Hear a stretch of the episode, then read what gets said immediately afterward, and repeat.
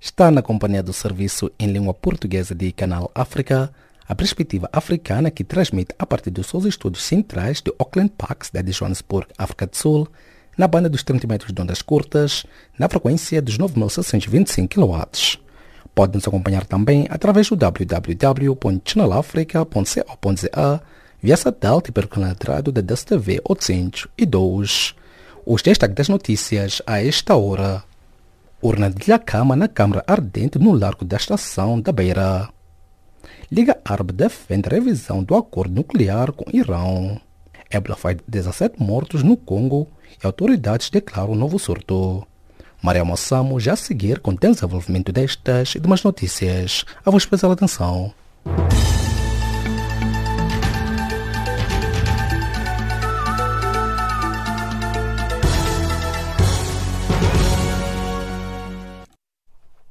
Saudações. Uma a urna de Afonso Lhacama, presidente da Resistência Nacional Moçambicana Renamo, chegou esta quarta-feira ao princípio do dia ao largo da estação ferroviária da cidade da Beira, onde foi dizia, onde permaneceu em câmara ardente para as cerimônias fúnebres.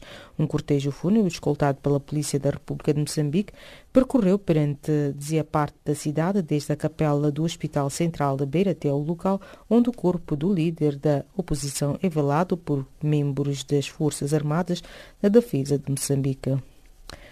Enquanto isso, o presidente de Moçambique, Filipe Nunes, garantiu esta quarta-feira que a construção da paz vai continuar com a nova liderança da Renamo. O chefe de Estado falava durante o elogio fúnebre ao presidente da Resistência Nacional Moçambicana Renamo, Afonso Lhacama, esta quarta-feira, durante as cerimônias no largo da estação ferroviária da cidade da Beira. News classificou Lhacama como uma figura com páginas indeléveis na história de Moçambique e considerou que a sua morte não deve ser um revés nos acordos que estavam a ser alcançados. A Liga Árabe defendeu esta quarta-feira que o acordo nuclear com o Irão deve ser revisto um dia depois da decisão dos Estados Unidos abandonarem o pacto. O presidente norte-americano Donald Trump anunciou na terça-feira que os Estados Unidos abandonam o acordo nuclear assinado entre o Irão e o grupo 5 mais 1, constituído pelos cinco membros permanentes do Conselho de Segurança da ONU e a Alemanha. O acordo concluído em 2015 permitiu o levantamento da parte das sanções internacionais em troca do compromisso de Teherão de limitar o seu programa nuclear a fins civis. A República Democrática do Congo está a enfrentar um, dizia, um novo surto da doença do vírus da ébola que já matou 17 pessoas numa província da região noroeste daquele país, disse terça-feira o Ministério da Saúde local. Este é o nono surto da ébola na RD Congo, país que enfrenta faz fronteira com Angola desde 1976. Num comunicado citado pela imprensa, a Organização Mundial da Saúde informou que a RDC declarou um novo surto de ébola ao ter detectado dois casos positivos na cidade de Bicoro. O presidente da República Democrática do Congo, Joseph Kabila, promulgou terça-feira em Kinshasa a lei sobre a repartição dos assentos, refere uma cópia do decreto presidencial assinado pelo diretor adjunto do gabinete do chefe do Estado, Celestino Hortêncio Mukala. A entrada em vigor da lei é conforme ao cronograma da Comissão Eleitoral Nacional Independente publicado a 5 de novembro de 2017. A repartição dos assuntos foi feita com base das pessoas registradas registradas pela.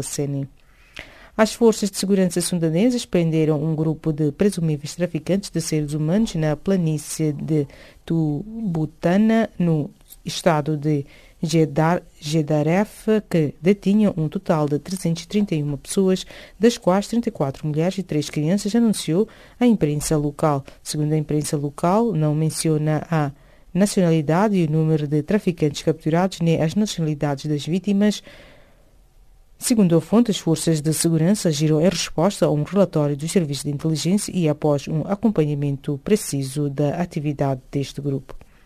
Um juiz do Conselheiro do Supremo Tribunal de Justiça de São Tomé e Príncipe determinou a suspensão imediata da execução da resolução parlamentar de, de exoneração e reforma compulsiva de três juízes conselheiros daquele tribunal. O documento, segundo a fonte, determina que os juízes conselheiros do Supremo Tribunal de Justiça, Manuel Gomes Silva Cravide, Maria Alice Vera Cruz Carvalho e Frederico da Glória devem continuar a exercer as suas funções nos precisos termos da tomada de posse. E desta colocamos o ponto final às notícias de política. Fique já a seguir com Jacob Tivani na página do Caleidoscópio.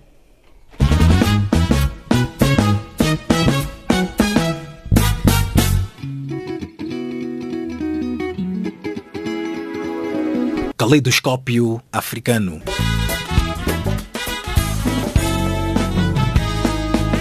O som da África para o mundo.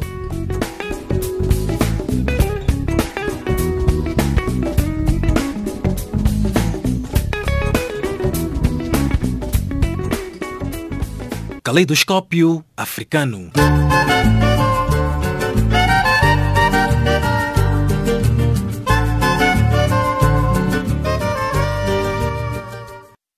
Calorosas saudações e bem-vindos à página de Caleidoscópio do Serviço em Língua Portuguesa de Canal África. O presidente de Moçambique, Felipe Nunes, garantiu esta quarta-feira que a construção da paz vai continuar com a nova liderança da Renamo. O chefe de Estado moçambicano falava durante o elogio fúnebre ao presidente da Resistência Nacional Moçambicana, Renamo Afonso Lacama, durante as cerimônias ao largo da estação ferroviária da cidade da Beira. Ivone Paulo com os pormenores. Iniciaram nesta quarta-feira as cerimônias fúnebres do presidente da Renamo, Afonso da Gama, com uma despedida que teve lugar no Largo dos Caminhos de Ferro do Moçambique Centro, na Beira, um local aberto de fácil acesso, indicado pelo governo por ter a capacidade de concentrar mais de 15 mil pessoas. O presidente da República discursou no ato, que foi marcado pela apresentação de mensagens de condolências e sobre a vida e obra de Afonso da Cama. A nação moçambicana do povo e no meu próprio lamento a perda de um compatriota que, do seu modo, fez parte da história recente de Moçambique. Com a mesma serenidade, enfrentamos juntos o mesmo sentimento de luto. Esta é uma prova de maturidade do sentido cívico do nosso povo. Compatriotas, em situações difíceis como esta, todos temos de ter a força e a lucidez para superarmos as emoções que nos atravessam. Todas as nossas diferenças tornam-se neste momento secundárias e irrelevantes. Somos um só sentimento, um mesmo sentimento do norte a sul do país. Como moçambicanos, reconhecemos acima de tudo que, até a sua morte, Afonso Jacama tinha convicções próprias sobre o pluralismo político em Moçambique. Quero reafirmar que iremos prosseguir a obra que juntos iniciamos, isto é, a construção da paz e o reforço da democracia através do aperfeiçoamento da descentralização e desconcentração. Reafirmo a minha disponibilidade de continuar com o processo de desarmamento, desmobilização e reintegração social dos militares da Renamo já iniciado.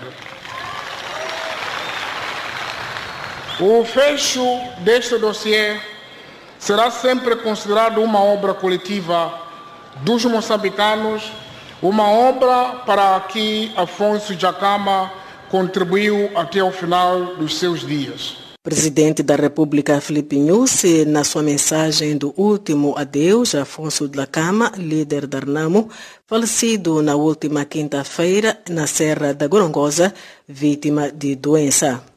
Para a família de Afonso da Cama, o seu desaparecimento físico representa um enorme vazio. Nós, família de La Cama, prostrado ante teu corpo inerte, viemos render homenagem e tributo a ti e ao mesmo tempo dizer não, não aceitamos a tua morte, porque a tua dimensão transcende, suplanta a morte. Às vezes, o melhor a fazer é não entender o porquê de tudo isso. tentar buscar uma explicação para aquilo que não podemos mudar só trará mais sofrimento, adiando o fim do luto que jamais deverá ser infinito. Em vida nos ensinaste que não obstante a morte ser antiga, velha como o templo, sempre nos encontra contra pé, porque nos priva para sempre do convívio da pessoa que amamos e que nos são muito queridas. A forma e o lugar onde partiste engrandece mais ainda o teu estatuto e valoriza cada vez mais a tua humanidade, humildade, altruísmo em prol da causa da maioria. Acreditamos e aceitamos a forma heroica como fizeste a tua obra e nos orgulhamos de nunca teres abandonado os teus companheiros de longos anos de luta. Ivone Soares, chefe da bancada parlamentar da Renamo, foi quem apresentou a mensagem do partido. Ideais de um herói e filho do povo que enriquecem a nossa cultura e reforçam a defesa das nossas tradições, dos nossos recursos naturais, contra a destruição da terra e das florestas em defesa das savanas, das praias, dos lagos e dos rios, da fauna e da flora que dão brilho ao nosso Moçambique. Perdemos o pai da democracia moçambicana, mas ficam os seus ideais. Ficam os seus ideais para guiar a nossa prática em defesa da liberdade de pensamento e expressão. As lágrimas que os jovens da Renamo e toda a sociedade vertem são sinal da nossa dor. Mas é grande a determinação da maioria dos jovens, futuros chefes de família e de toda a sociedade em transformar essa dor em energia para lutarmos ainda com mais força pela liberdade e por um futuro melhor. O padre Dalla Zoana, da comunidade de Santo Egídio, uma das partes facilitadoras do Acordo Geral de Paz, celebrado em Roma em outubro de 1992, enalteceu a figura de Afonso de la Cama no contexto político moçambicano.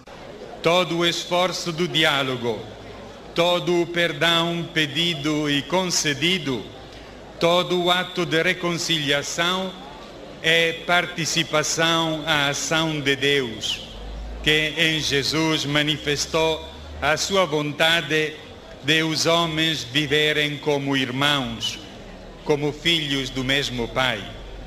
A reconciliação não é anulamento das diferenças, mas valorização das diferentes sensibilidades, visões culturais, religiosas e políticas que se encontram para o bem comum, o bem de cada pessoa, sem nenhuma forma de exclusão.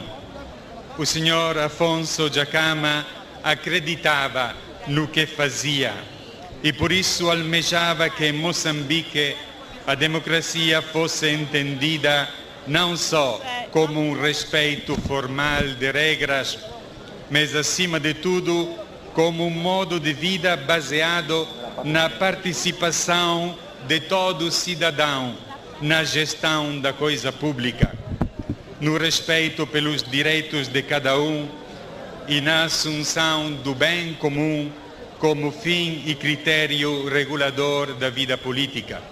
Padre Dalla Zoana, da comunidade de Santo Egídio, uma das partes facilitadoras do Acordo Geral de Paz, celebrado em Roma em 1992, entre o governo e a Renamo. Refere-se que o corpo de Afonso de la Cama será trasladado para Mangunde, em Chibabava, sua terra natal, onde será sepultado nesta quinta-feira, numa cerimônia que, segundo a vontade da família, será restrita.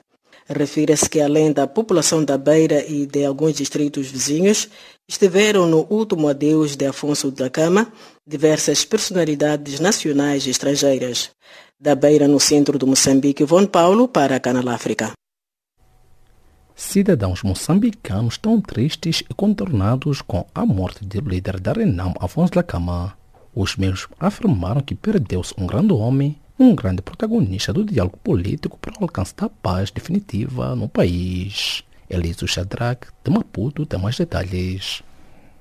Afonso de Cama perdeu a vida no passado dia 3 de maio. Os moçambicanos estão tristes com a sua morte. Esta quarta-feira realizou-se o funeral do Estado do presidente do maior partido da oposição e era notória muita agitação nos moçambicanos que sentem a morte do homem que consideram ser o pai da democracia em Moçambique. Grande parte dos moçambicanos apenas comenta recusando-se fazer pronunciamentos em público. Os poucos que aceitam expressar os seus sentimentos lamentam a morte de Afonso Jacama. Para Alberto Antônio, com a morte do líder da Renamo, perde-se um grande homem, protagonista do diálogo político para o alcance da paz efetiva e duradoura. Nós recebemos a notícia com total surpresa porque não sabíamos uh, o que, que, estava acontecendo e que acabou conduzindo a, a, ao, ao estágio em que aconteceu a morte. Mas tendo recebido a notícia, naturalmente que foi com sentimento de pesar e profundo pesar, porque nós sabíamos que havia um grande protagonismo do líder da Renamo, o seu presidente Afonso Macacho Maceta de Jacama, no processo de paz de Moçambique e também na construção da democracia no nosso país. Perdemos um grande homem, perdemos um grande protagonista no caso do, do diálogo que havia com Sua Excelência Presidente da República, mas acreditamos que com serenidade este processo vai continuar e para honrarmos a sua memória teremos naturalmente chegar ao fim e trazer uma paz definitiva e efetiva no nosso país. Isufo Isufo, membro de uma das confissões religiosas, realça o facto de ter perdido a vida um homem que era respeitado e que merecia todas as homenagens possíveis. O sentimento é de tristeza, é de consternação. Seja qual for a filiação partidária, seja qual for a, a, natureza da pessoa ou as circunstâncias da morte, mas sempre que mora alguém é momento de sentimento, sobretudo para o líder da RNAM, que estava empenhado ultimamente uh, na pacificação do país. Já Musa Abudo diz ainda não acreditar que Afonso de Cama perdeu a vida, mas destaca que os seus ideais devem continuar a ser observados. O procedimento físico do líder da Renamo foi muito sentimental, uma personalidade que mexia todo Moçambique. Foi o líder da Renamo que trouxe mais a democracia aqui em Moçambique e ele tentou executar. E assim que ele perdeu a vida, não sei o que, é que esperamos futuramente.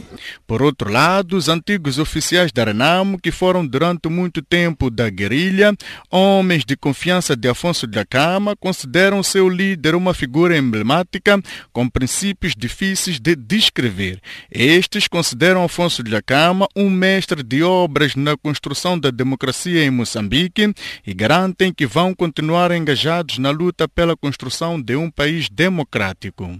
Albano faz do CUSA, que ostenta a patente de Major-General, equipara a morte de Afonso de Acama a um terremoto de magnitude incalculável no seio da Renam.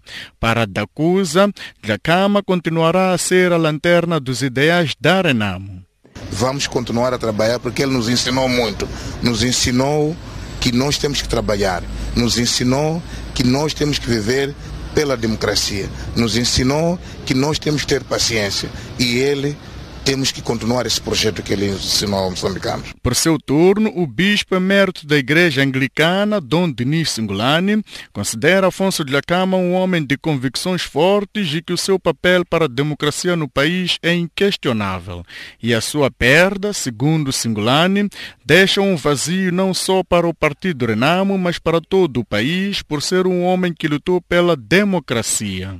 Então, esta convic estas convicções fortes, esta necessidade de continuar a ter pessoas com convicções fortes, legítimas, é, é, é algo que me deixou bem impressionado acerca dele. Toda morte é dolorosa, é, sempre sentimos uma temos uma sensação de ter perdido alguém.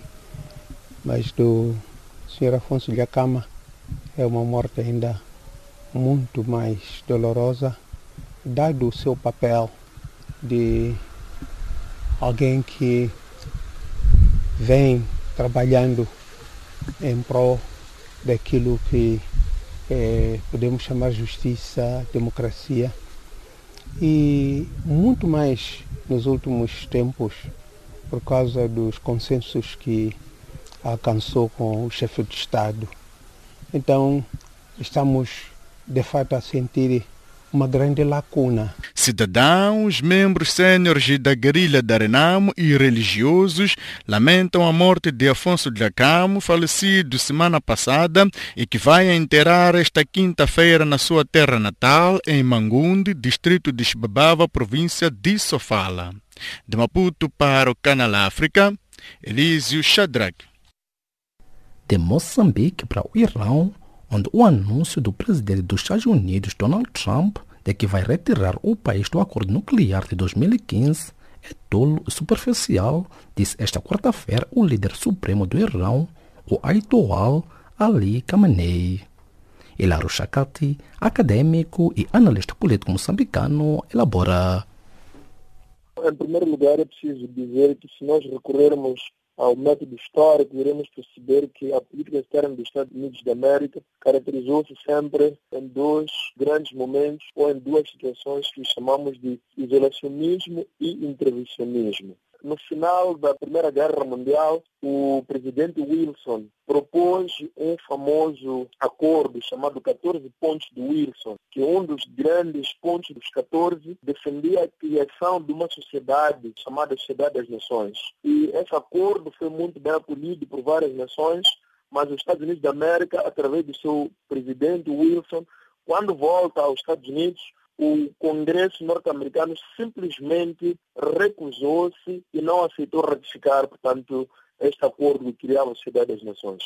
Então, vimos uma América que, em algum momento, quando entende, isola-se, quando entende, age de uma forma extremamente intervencionista. E podemos recuar um pouco mais. Vamos recordar da famosa doutrina de Monroe, que dizia America for Americans. Então, nesse período também a América voltou a isolar-se, a olhar para aquilo que eram apenas os interesses dos americanos. E este comportamento americano volta agora a manifestar-se de uma forma muito mais enfática ao vazar esta forma de atuar dos Estados Unidos da América de decidir isolar-se. E Trump é este líder que está a trazer uma atuação norte-americana muito mais isolacionista, já retirou-se dos acordos das mudanças climáticas, agora retira-se deste acordo que foi conseguido através do seu antecessor, o presidente Obama. Este comportamento é muito característico daquilo que é a atuação da política externa norte-americana. E o que tem a nos dizer em torno do lobby judaico na política norte-americana? Há um lobby muito forte, o famoso lobby israelita ou lobby judeu, que atua em surdina através dos corredores diplomáticos dentro dos circuitos de tomada de decisão nos Estados Unidos da América. Estou a falar da própria Casa Branca, estou a falar a nível do Congresso, estou a falar a nível do Senado. Então, é esta força judaica invisível, muito forte, com uma capacidade de influência, que está a influenciar, na minha percepção, esta retirada dos Estados Unidos da América. É preciso recordar que o primeiro-ministro Netanyahu sempre mostrou-se extremamente, digamos, desgastado pelo fato dos Estados Unidos da América ter aceito assinar este acordo. E ele teria dito que este acordo era o pior erro da história que, portanto, tinha se cometido. Então, é neste âmbito que, de fato, se nós observarmos para aquilo que é o comportamento, mostra-se ser muito pró-judaico, mostra-se ser muito pró-israelita, tanto que é ele, pela primeira vez na história, que reconhece Jerusalém como capital de Israel. Então, é neste âmbito que tem que perceber a atuação de Trump e, pelo menos, quem acompanha a dinâmica dos Estados Unidos da América por dentro da sua política externa não se surpreende com esta decisão do presidente norte-americano. E que tem a nos dizer pelo fato dos países europeus afirmarem que irão continuar com este tratado, este acordo com o Irão, mesmo com a saída dos Estados Unidos da América? Neste momento, percebe-se que os Estados Unidos da América, através do seu líder, está a caminhar em direção completamente oposta aos seus aliados. Refiro-me muito particularmente o próprio Reino Unido, a França, a Alemanha, dentre outros, que são todos que partilham da mesma ideologia política e são vistos como Ocidente do modo geral. E os Estados Unidos está a caminhar em sentido oposto, e não é só neste caso de acordo, portanto, nuclear com o Irão, como eu dizia também, é no acordo também das mudanças climáticas, e Trump mostra-se ser este líder que quer agir de uma forma unilateral, de uma forma autônoma e sem, portanto, conciliar, digamos, posições com os seus aliados. Estariam os Estados Unidos da América virados contra os seus próprios aliados? Não há dúvidas que isto vai dividir opiniões, neste caso do Atlântico e do, desse acordo transatlântico, estamos a falar dos Estados Unidos e os seus aliados da União Europeia.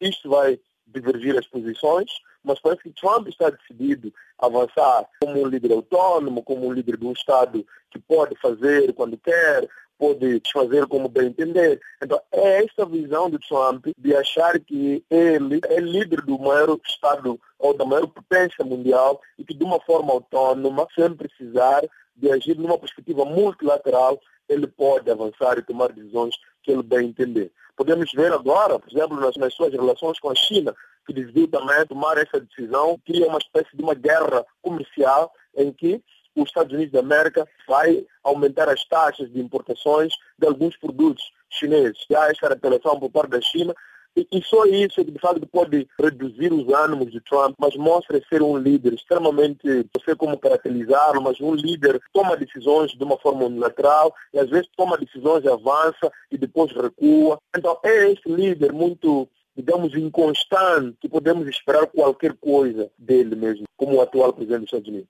O Irão teria dito que irá manter-se no acordo ora alcançado em 2015, mas que viraria mais as atenções à China e Rússia. Caso não surta efeito, iria optar pelo enriquecimento do urânio. Que leitura nos apresenta face a este cenário? Neste momento, existe uma percepção interessante a nível do sistema internacional, que essa percepção vai se consolidando. É que o Estado que consegue transformar em potência nuclear torna-se num Estado, passo a redundância, com capacidade de chamar a atenção da opinião pública internacional de chamar a atenção das grandes potências, sobretudo com o último episódio que ocorre na Coreia do Norte, com Kim Jong-un a conseguir, neste momento, dialogar com o, o, presidente da Coreia do Sul, a conseguir, dentro dos próximos meses ou dias, ter um diálogo direto com o presidente norte-americano. Então, há essa percepção de que as armas nucleares criam respeito por parte dos outros concorrentes a nível do sistema internacional. Irão pretende também impor-se como uma potência hegemônica a nível do Médio Oriente. Aliás, essa vontade, expansionismo, de impor-se como uma potência hegemônica a nível do Médio Oriente sempre foi uma grande vontade, uma grande paixão por parte do Irão. É por conta disso que nos anos 80 foi uma guerra com o Iraque, porque o Iraque também tinha as mesmas pretensões. Então, o Irão, neste momento, tem que fazer este jogo como uma estratégia também de pressão, mostrando que se eh, caso este acordo não seja implementado, vai enriquecer o urânio, porque o que está acontecendo neste momento, o Irão precisa de divisas que provém da venda do seu petróleo. E com essas sanções que os Estados Unidos da América voltaram a impor e endurecê-las, significa que Irão vai perder dinheiro e Irão vai voltar a viver momentos de muitas dificuldades. Então, estrategicamente, tem que fazer esta ameaça. Análise de Lar Chacati, acadêmico e analista político moçambicano que vos falou de Maputo. Estimado ouvinte, fique já a seguir na voz de Mara no resumo das notícias de política a esta hora. A vossa especial atenção.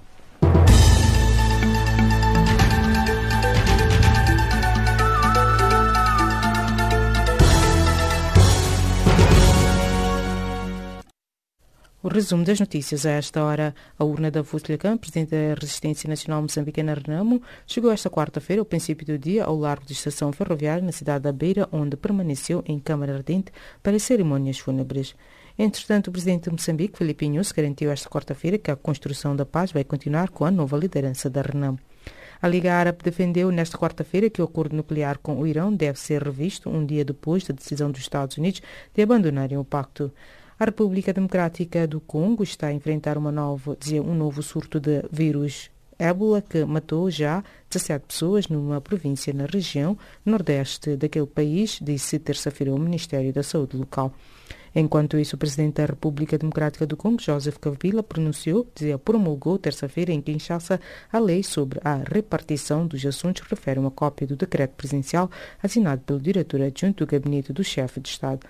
As forças de segurança sudanesas prenderam um grupo de presumíveis traficantes de seres humanos na planície de Butanã, no estado de Jedar, Jedaref dizia que detinha um total de 331 pessoas, das quais 34 mulheres e 3 crianças, anunciou a imprensa local. Um juiz conselheiro do Supremo Tribunal de Justiça de São Tomé e Príncipe determinou a suspensão imediata da execução da resolução parlamentar de exoneração e reforma compulsiva de três juízes conselheiros daquele tribunal. E desta colocamos ponto final à recapitulação de notícias de política. Fique já a seguir com Jacob Tivani com a continuação do caleidoscópio.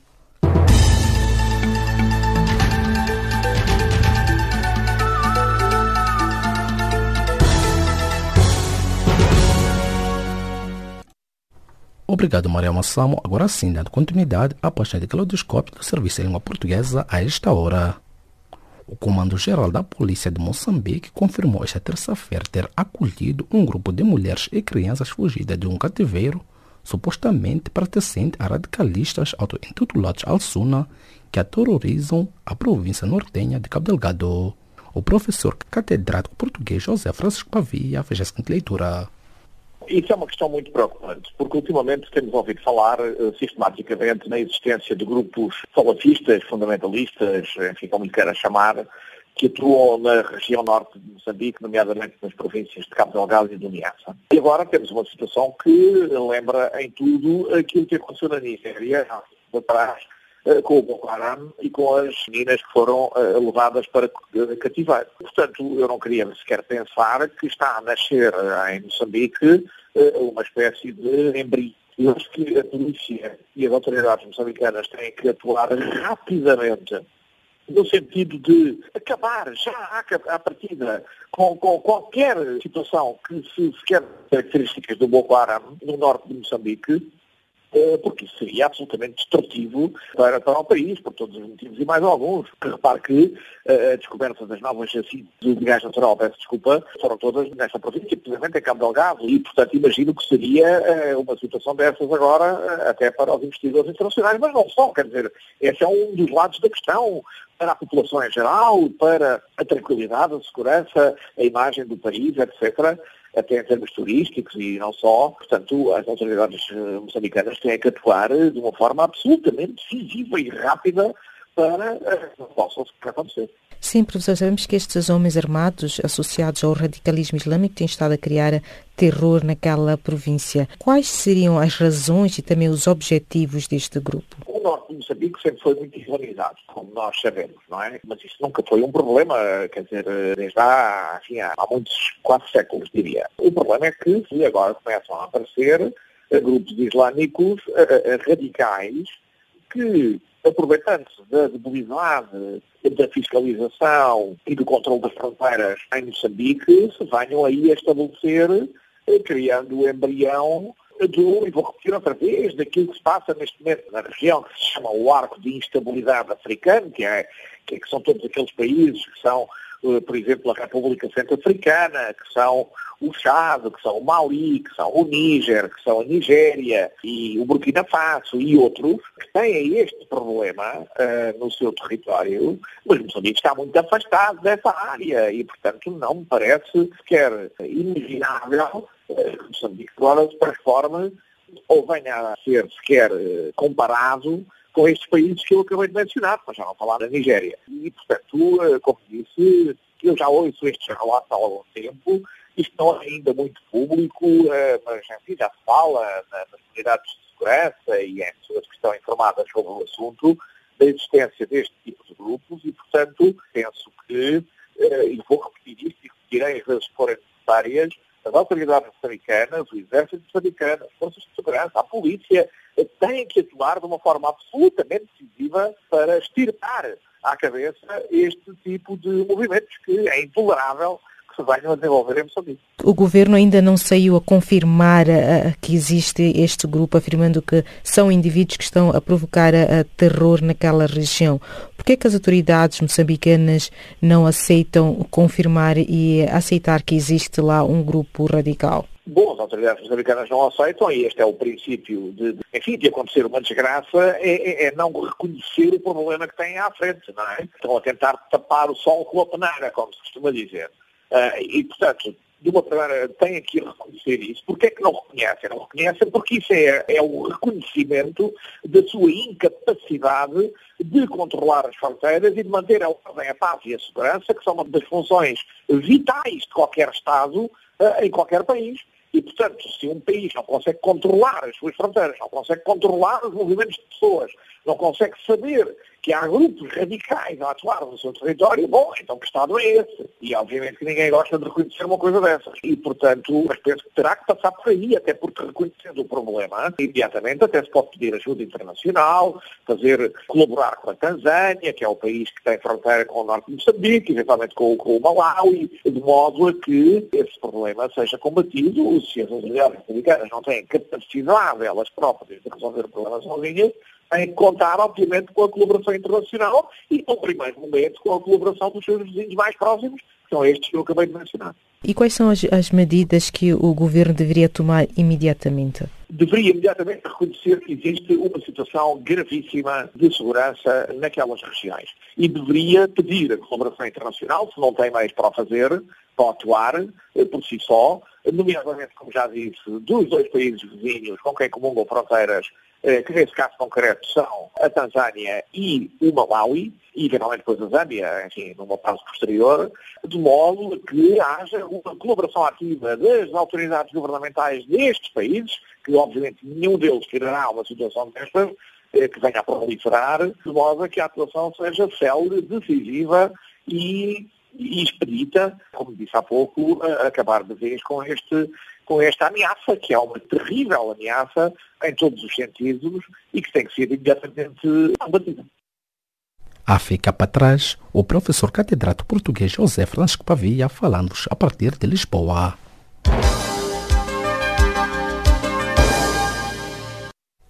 O Fundo Monetário Internacional, FMI, alertou nesta terça-feira que as nações da África subsaariana vêm aumentando o risco de endividamento, isto devido ao alto nível de empréstimo e grande déficit econômico. O comentarista político português Antônio Pacheco teceu a seguinte leitura ao Canal África. É a verificação de uma realidade, que é o endividamento constante dos países africanos, endividamento por más políticas, endividamento por questões de uma irresponsabilidade também dos próprios dirigentes políticos, da classe política, também derivada da corrupção, tudo isso são fatores. Depois também a continuidade do preço mau que tem a maior parte dos produtos naturais, desde o petróleo, que ora sobra 10, até outros, desde cacau, outros açúcar, tudo o que é produto natural é normalmente maltratado em termos de relações económicas e de comércio internacional. E, portanto, são tudo uma série de fatores, mas eu acentuo sobretudo corrupção, sobretudo preço das matérias-primas, que é variável, Veja-se agora o caso de Angola em relação ao petróleo. Esses são, de facto, os dois fatores principais. E depois a irresponsabilidade dos países e dos dirigentes africanos e a forma como os empréstimos são concedidos sem grandes garantias. Pois bem, Sr. Pacheco, olhando para as riquezas dos recursos minerais que o continente negro possui, será que as nações africanas em geral têm feito o suficiente para uma maior independência ou dependência financeira?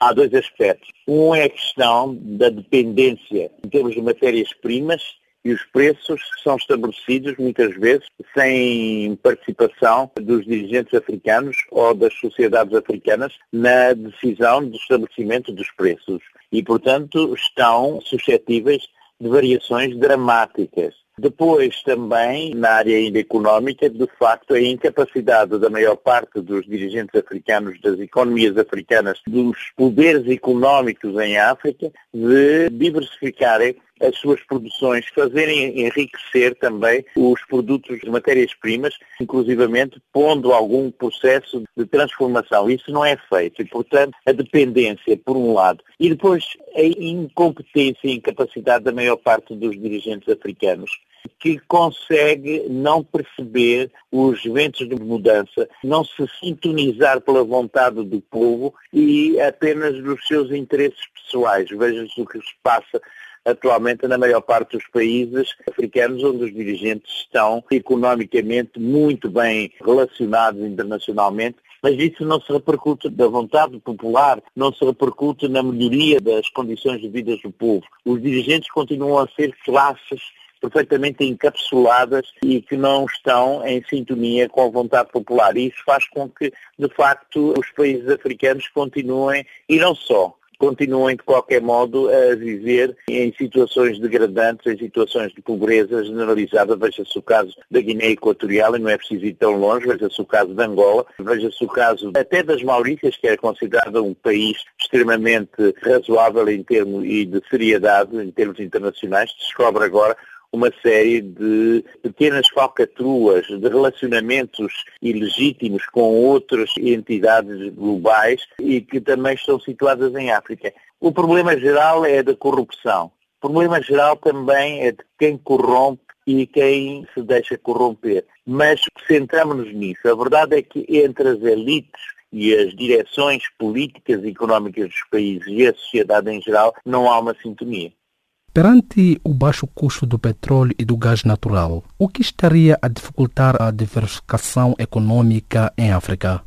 Esse é que é o problema. Os países, as grandes potências internacionais, os grandes clientes internacionais, na Europa, na América e até mesmo na Ásia, a China, não querem ajudar, de facto, ao enriquecimento das produções dos produtos e matérias-primas dos diferentes países querem manter o baixo custo em termos de mãos de obra, baixo custo em termos de, também da apropriação das minas, da riqueza de outros produtos, mas não querem ajudar a que localmente se faça a transformação dessa mesma riqueza de forma a enriquecer a venda e o comércio e a exportação e isso prejudica, mas de facto nós vemos o que se passa com os investimentos da China, nomeadamente que são logo virados para os interesses exclusivamente chineses. Não estão virados para com participação para o enriquecimento dos países africanos. E quem diz da China, diz dos Estados Unidos, dos países árabes e por aí fora.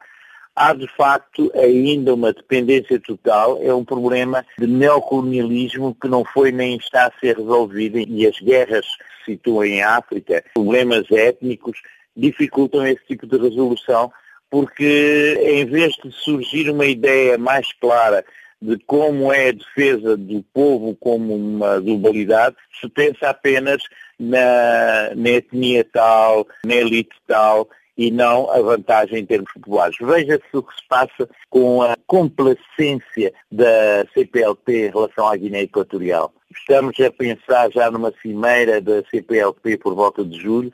A pena de morte, com algumas limitações, continua mais ou menos em vigor na Guiné Equatorial e não há uma reação, não há uma denúncia, não há uma acusação. E até se verifica coisas engraçadas. É que países europeus que não têm nada a ver com a CPLP, como a França, estão neste momento a tentar entrar naquele bloco, porque aquele bloco pode melhorar as condições económicas, pode melhorar o comércio dos países europeus e não dos países africanos. Estou a ver qual tem sido o impacto do Banco Africano no desenvolvimento econômico do continente negro é pouco e fraco por essas mesmas razões e porque normalmente a nomeação dos quadros desses bancos são feitos em, segundo critérios políticos e não critérios de eficiência económica, não critérios de prestígio económico, são figuras consideradas ou conceituadas pela sua capacidade económica, por aquilo que já fizeram. Não, são nomeados, são para carreiras através do poder político dos respectivos países. Palavras de António Pacheco, comentarista político português, falamos para da capital lusa, Lisboa.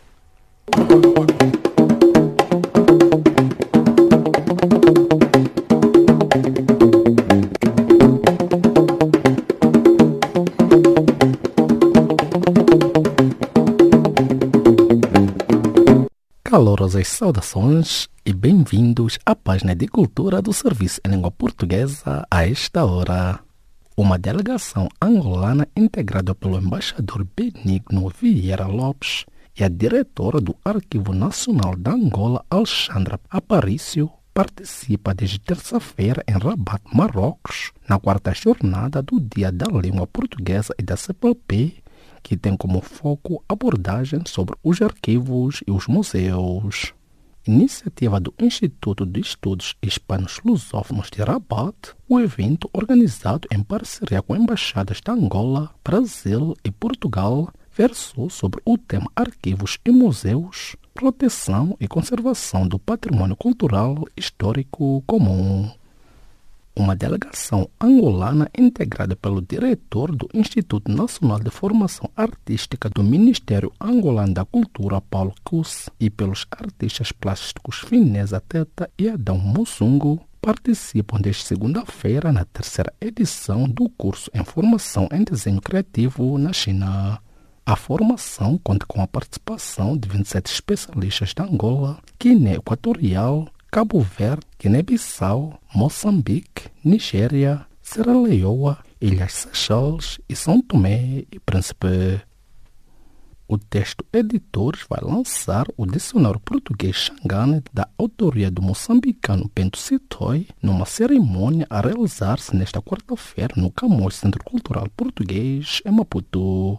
A equipa que trabalhou para o dicionário português Xangan foi constituída por cinco acadêmicos, dos quais um é exclusivamente revisor lexicográfico e linguístico Feliciano Chimbutani. Bento Sitoi nasceu a 18 de maio de 1947 e é mestrado em Linguística Africana desde 1991 pela Universidade de Varsóvia, na Polônia.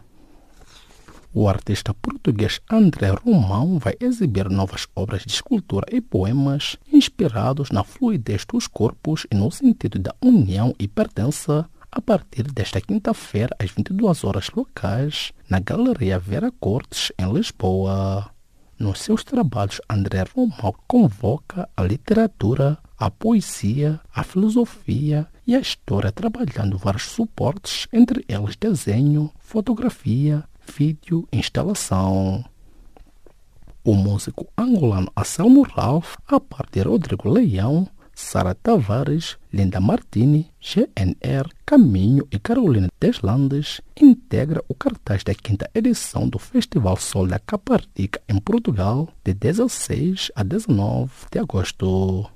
Além dos espetáculos musicais, durante os três dias do certame decorrem diversas atividades como animação de rua, animação infantil, mostras gastronômicas, mercadinho de pão e workshops, entre outras. O saxofonista moçambicano Ivan Mazuz e o seu quarteto internacional estarão numa digressão pela primeira vez na Coreia do Sul e na Holanda entre os dias 11, 12 13, 17, 26 e 28 do mês em curso. De lembrar que ainda este ano o saxofonista moçambicano radicado na Noruega foi convidado a prestar um concerto em uma das mais importantes casas em Montreal, no Canadá, denominado Club Baletot. A homenagem ao guitarrista angolano Mário Arcanjo integrante do agrupamento Os 500, marca no próximo domingo, dia 13, a edição do mês de maio do programa Mazongue da Tradição a ter lugar no Centro Cultural e Recreativo Quilamba, em Luanda. E desta despedimos de mais uma edição da página de cultura do Serviço em Língua Portuguesa de Canal África. Fique já a seguir na voz de Maria Moção na página de Economia.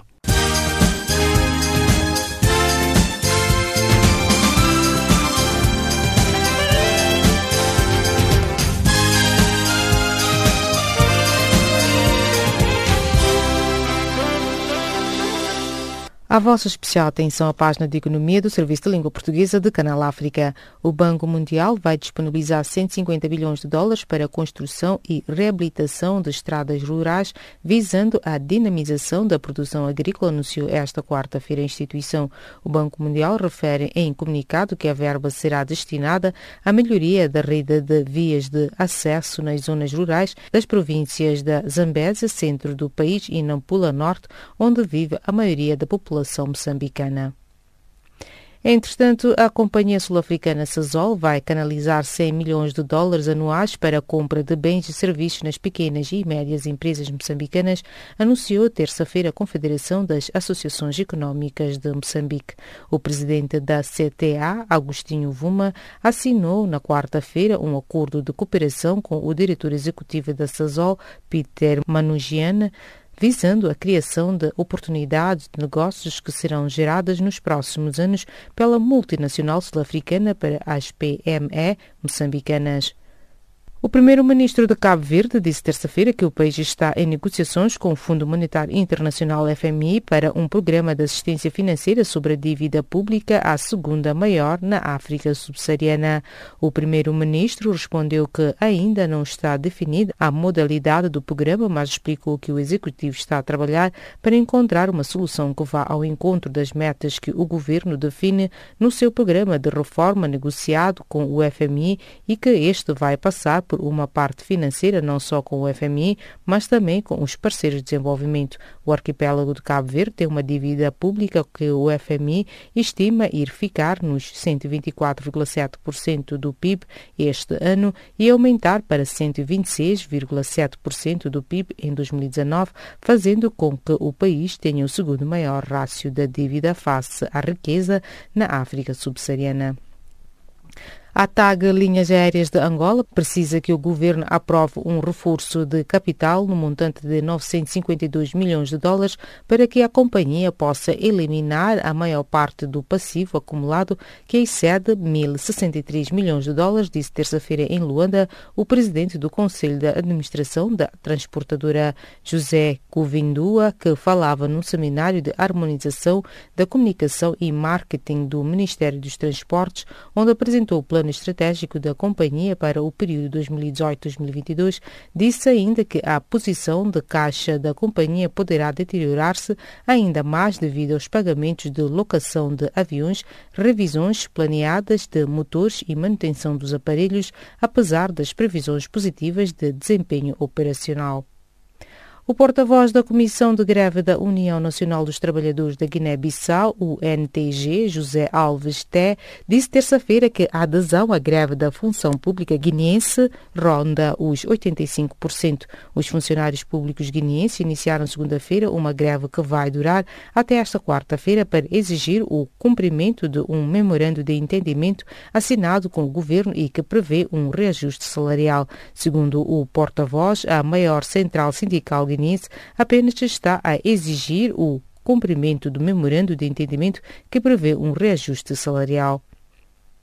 O governo sudanês assinou um projeto de acordo preliminar com a Arábia Saudita, segundo o qual este país do Golfo fornecerá ao Sudão petróleo durante cinco anos à razão de 1 milhão e 800 mil toneladas por ano e a um preço preferencial. Citando uma fonte presidencial, a imprensa sudanesa indica que o acordo será concluído nos próximos dias após a finalização dos aspectos financeiros do documento. A fonte presidencial não identificada indica que o ministro sudanês do Petróleo e do Gás, Abdul Rahman Osman, o ministro das Finanças, Abdul Rahman Dirar, e o governador do Banco Central do Sudão, Azim Abdul Gadir, visitaram a Arábia Saudita em resposta a um convite das autoridades sauditas para discutir sobre a cooperação entre os dois países. E desta colocamos o ponto final às notícias de economia do Serviço de Língua Portuguesa de Canal África. Fique já a seguir com Milton Malulek na página do Desporto.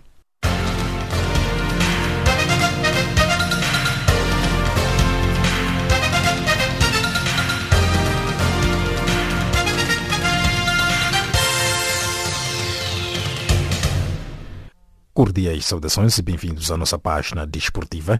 A seleção portuguesa de voleibol masculino sub-20 vai defrontar entre 14 e 22 de julho a Holanda, a Alemanha, a Bielorrússia e a Finlândia na fase final do Campeonato da Europa.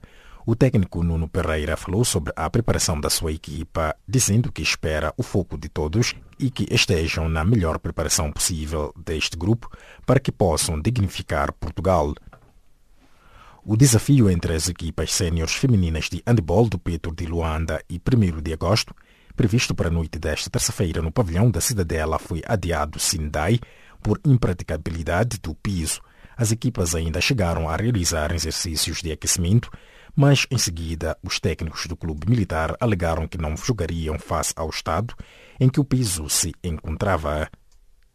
A formação do 1 de agosto, principal candidata ao título angolano de basquetebol, derrotou na noite desta terça-feira o El Marc por expressivos 116 a 58 e necessita apenas de uma vitória para marcar presença nas meias finais do campeonato sênior masculino. Noutra partida, o Petro de Luanda, que também persegue o troféu em posse do Libolo, confirmou igualmente a sua superioridade face à modesta formação da Universidade de Lusíada ao derrotá-la por 89-53 no pavilhão multiusos do Quilamba. Dois novos suspeitos foram detidos pela invasão ao campo de futebol no mês passado durante o jogo do campeonato da Primeira Liga de Futebol disputado em Durban, na África do Sul. A polícia visionou as cenas caóticas que ocorreram com a invasão do campeonato de futebol pelos adeptos da equipa do Kaiser Chiefs no estádio Moses Madbida depois da derrota da sua equipa por 2 a 0 diante do Free State Stars em meia-final da taça Nedbank.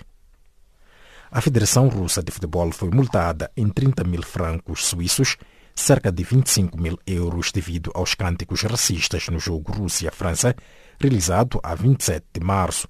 O incidente ocorreu durante a partida disputada em São Petersburgo, quando os adeptos russos começaram a imitar sons de macacos, quando o avançado Usman Dembélé e o médio Paul Pogba tocavam na bola. O sorteio das eliminatórias da Taça de Moçambique, a nível da cidade de Maputo, realizado nesta terça-feira, ditou um clássico entre o Ferroviário de Nelson Santos e o Machaken. Já o detetor do troféu, o Costa de Sol, orientado pelo também treinador português Horácio Gonçalves, teve mais sorte já que terá o Estrela Vermelha do Campeonato da Divisão de Honra, o segundo escalão de futebol moçambicano como adversário.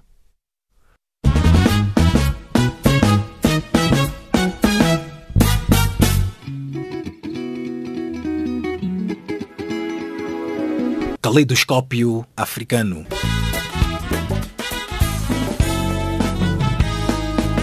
O som da África para o mundo.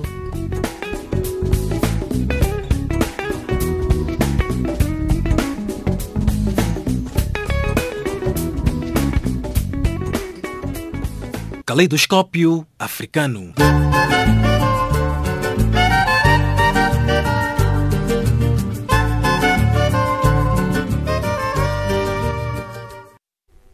Estimado ouvinte, chegamos assim ao fim desta edição. Edição esta que chegou ao cargo de Charles Kumalo, na produção e apresentação de Jacob Tivan, Milton Malulek e Maria Mossam, e nos cuidados técnicos de Wiseman Manela. Em nome desta vasta equipe, os nossos agradecimentos, o novo encontro marcado para breve. E desta partimos musicalmente. Boa noite e um bom descanso. Fire, fire.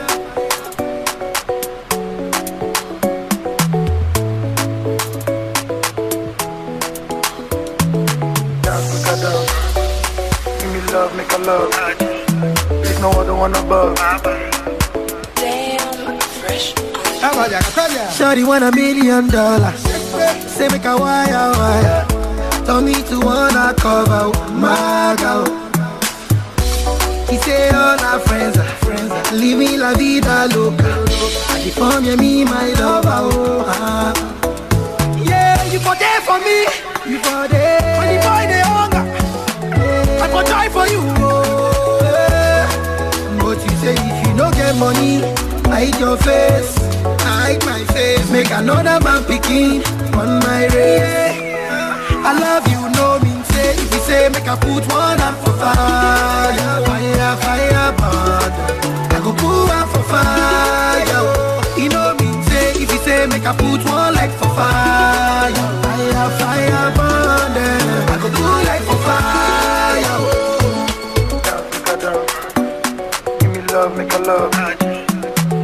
one above. Dance,